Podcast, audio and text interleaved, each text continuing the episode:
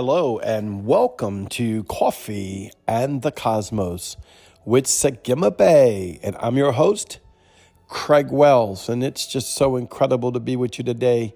Glory to the Lamb of God. I just want to lift you up today. Uh, first of all, I want to thank you for being part of my worldwide podcast. It's just been such an incredible experience. Uh, we're going in our deep into our second year, going toward our third year, and reaching over 90 countries. And it wouldn't be for your faithfulness of listening and telling other people. Uh, that has really been a great catalyst to this podcast. And so I just want to honor you and thank you for being part of the Coffee the Cosmos family, as well as wanting the deeper and greater things of Yahweh. You know, um, yesterday I started off with wanting to be, I say I, I, I felt to be casual. And I feel to be casual again, though it never wound up casual. I'm, I'm sitting back here with my coffee. Hopefully, you got your coffee because I don't really get to mention coffee that much in Coffee in the Cosmos. Mm.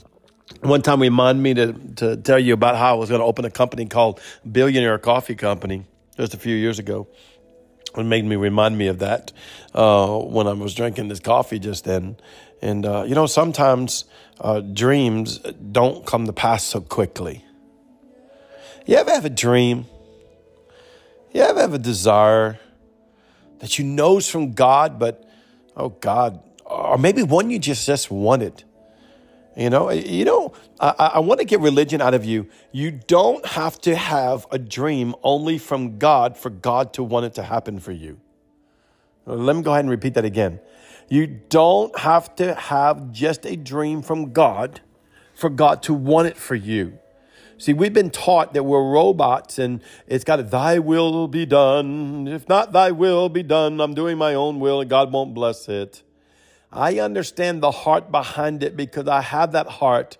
I walk side by side with Elohim, my father, and I illuminate the very will of Yeshua the Christ, the Lamb of God, the word that's written, the word that's expounded, the word that has become liquid, the word that has become flesh, the word that's become fire, the word that's become the scroll, the word that's become the testimony, the word that's become the spirit abides inside of me and it's my fullness of desire. But, and I'm still with the Holy Ghost with the governance of the covering of the authority and the will and the power and the presence of the Holy Ghost. But He doesn't just want me to be like a robot. Oh God. Um, the heart condition of it is correct. I want to do your will but the thought pattern of my own thoughts are a degradation unto God.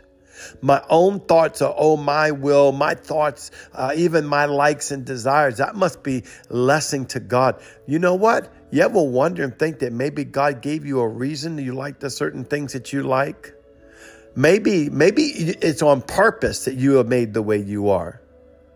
Oh no, brother, it doesn't line up with scripture. Uh, you know, God, uh, He wouldn't want me to. Uh, no, you, you, you, you you trying to line up to some religious hogwash that was sold to you from some propaganda of the lack of revelation of the knowing the Father. So we did the book of uh, rules and regulations, and this is how we're going to be, and this is what's going to be right. And if you think like this, then you're doing it the Christian way. If you don't think like that, then you're not doing it the Christian way. And um, you know, oh, you, you, this has got to be this, and for you to be holy, this is got to be that, for you to be righteous, this got to be this.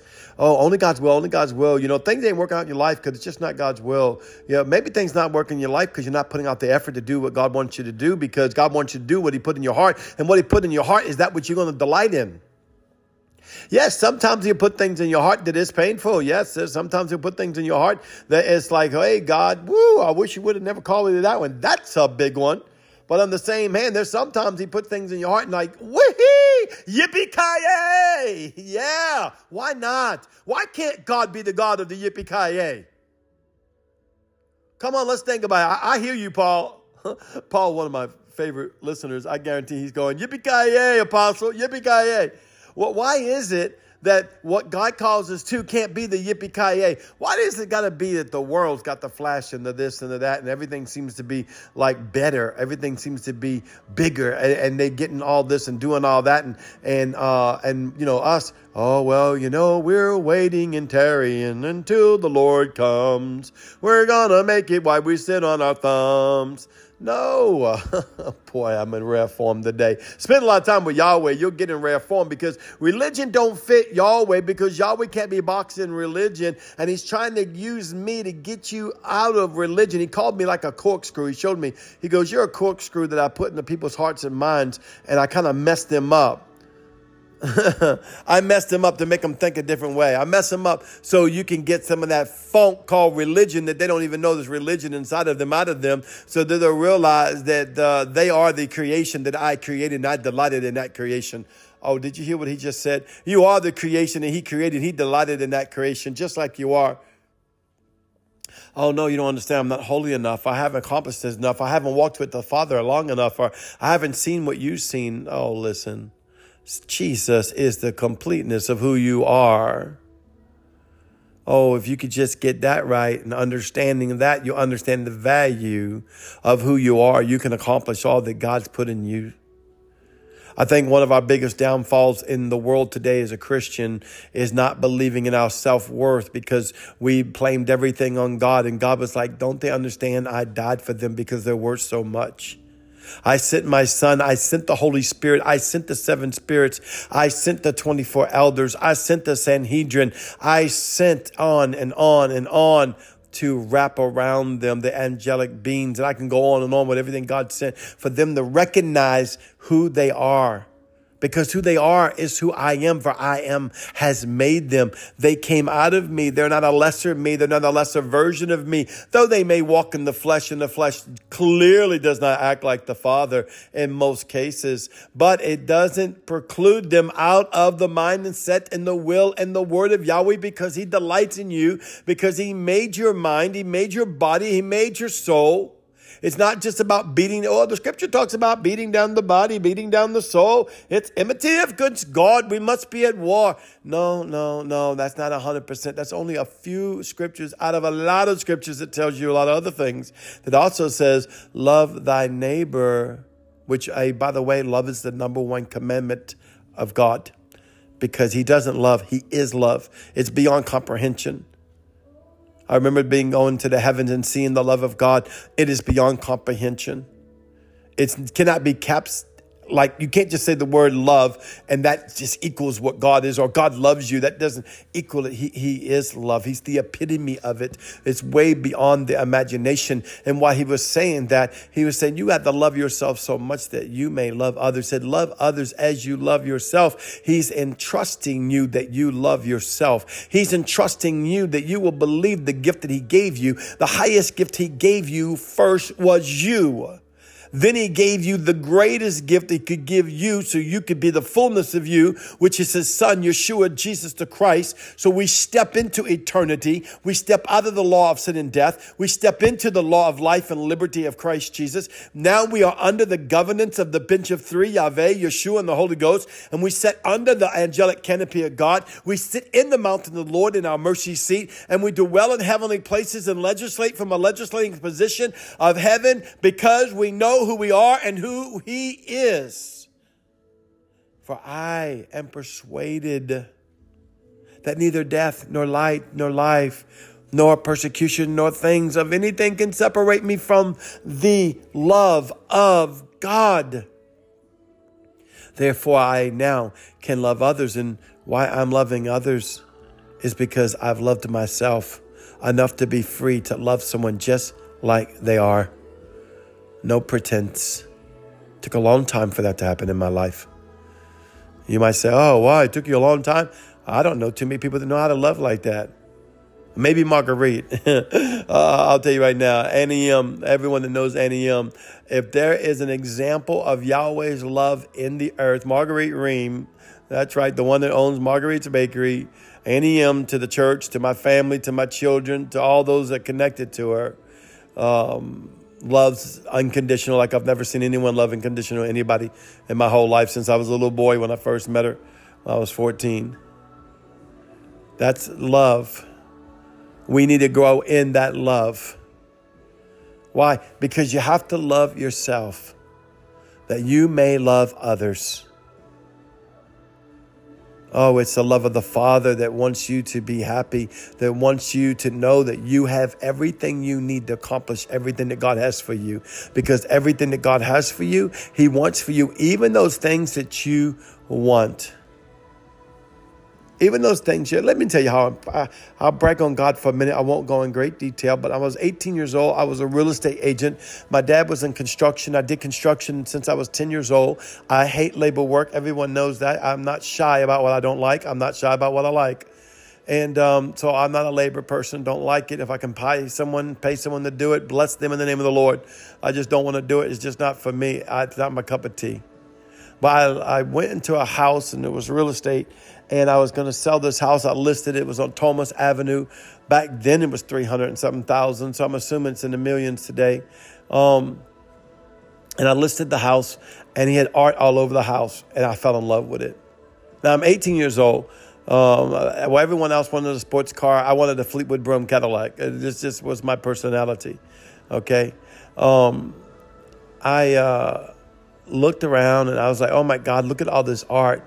Now, I had no idea what art cost, had no idea the value of art, and had no idea that most of the value of art is arbitrary, meaning the eye of the beauty of the beholder is really what dictates if art has a value to you. There's really, think about it, it's just a piece of paper with some ink, right? Or some oil or canvas. But it's more than that if you understand art. It's someone that's poured their life and they captured something for eternity in that one moment. See, everything's by perspective. And I picked that up at 18 years old and I was captivated by it. And then later on, I looked at my house. I remember someone coming in and says, uh, "You have too much art in your house." uh, you, you, you, I have all kind of different stuff, you know.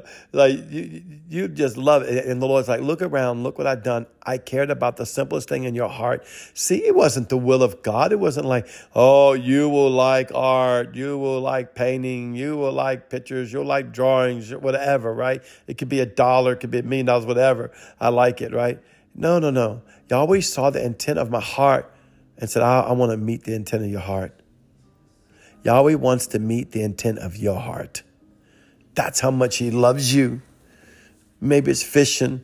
I have a gentleman that goes to my church, Alan, and he impresses me so much in the kingdom of Yahweh and he loves fishing. And, and I remember one time, I'll never forget this, and I'm sure I've told it to y'all before because he lives about an hour and a half away. He comes to church on Sunday, he drives all the way, and he was like, Oh, I stopped off fishing on the way. I was like so blown away about it. In the old religious age, I would have been like, Oh, how could he do that? You know, he stopped to fish.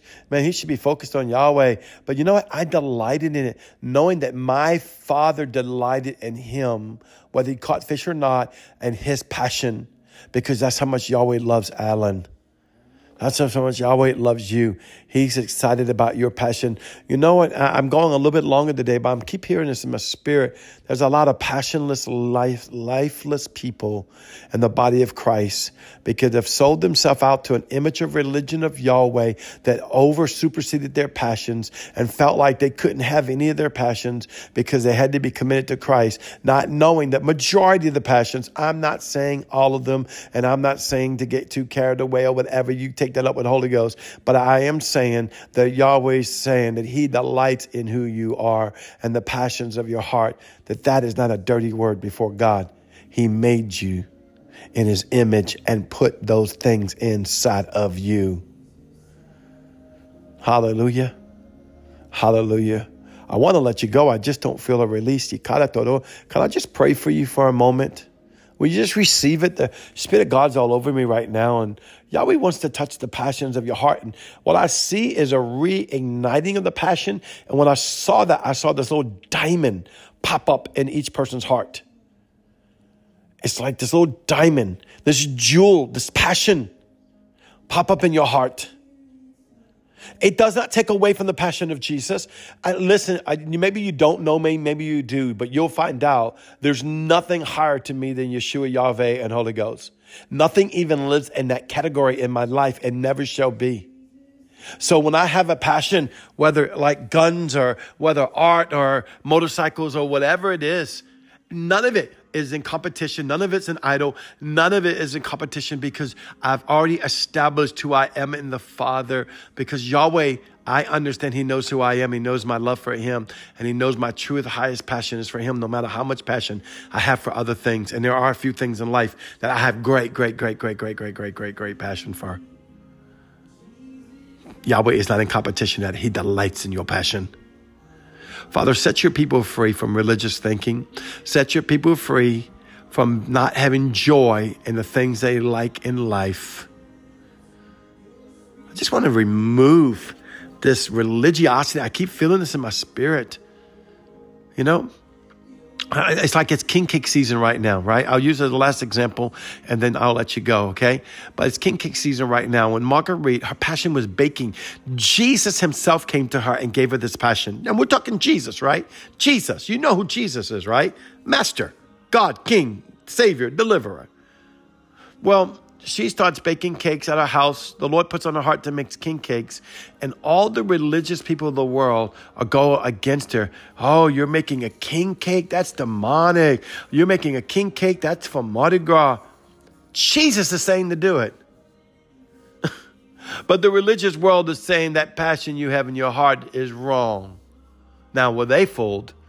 Now she's fat cat, wealthy, prosperous, blessed, and lives and the glory of Yahweh and is example of the love of Yahweh, like I've never seen someone. See what religion will try to do? Try to rob you of your passion. Man, I'm feeling something in the spirit. God, God wants to open up some passions in your life that might have been dormant to let you enjoy life a little better, to have the gift of life inside of you. I speak the gift of life inside of you. Man, the angels of the Lord is just being released off of me and around me right now into your home. The angelic canopy over you. Stop being afraid of your own mind and your own imaginations. If you think you have a problem, just cover your imaginations by the blood covenant. It will clear anything out. Seal it by the Holy Spirit. It will clear everything out. But then don't get religious. Your passion may not sound spiritual, like a king cake, like a piece of art. It may not seem spiritual, but doesn't mean that Yahweh won't bless it. Uh, my, my son's passion is, is bodybuilding. There's no spirit bodybuilding thing, but it's Yahweh's passion, and he's epitome of physique. If you ever seen my son, incredible body, and lift five, six hundred pounds like it's nothing. Look at Gustav, monster Shrek. Pick me up like it's nothing. Right? That's their passion. They do it so much passion. And you're always all over it.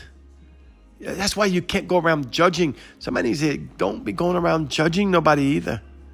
Don't be judging. You don't know what you're judging. Least you be judging the Son of God. You be judging the Son of God because that's who's inside of every person the Son of God, Yeshua, the Christ, Holy Ghost, and Yahweh Himself. Well, once again, this is Sagima Bay. I love you so much. I miss you so much. You are so beautiful. Shalom.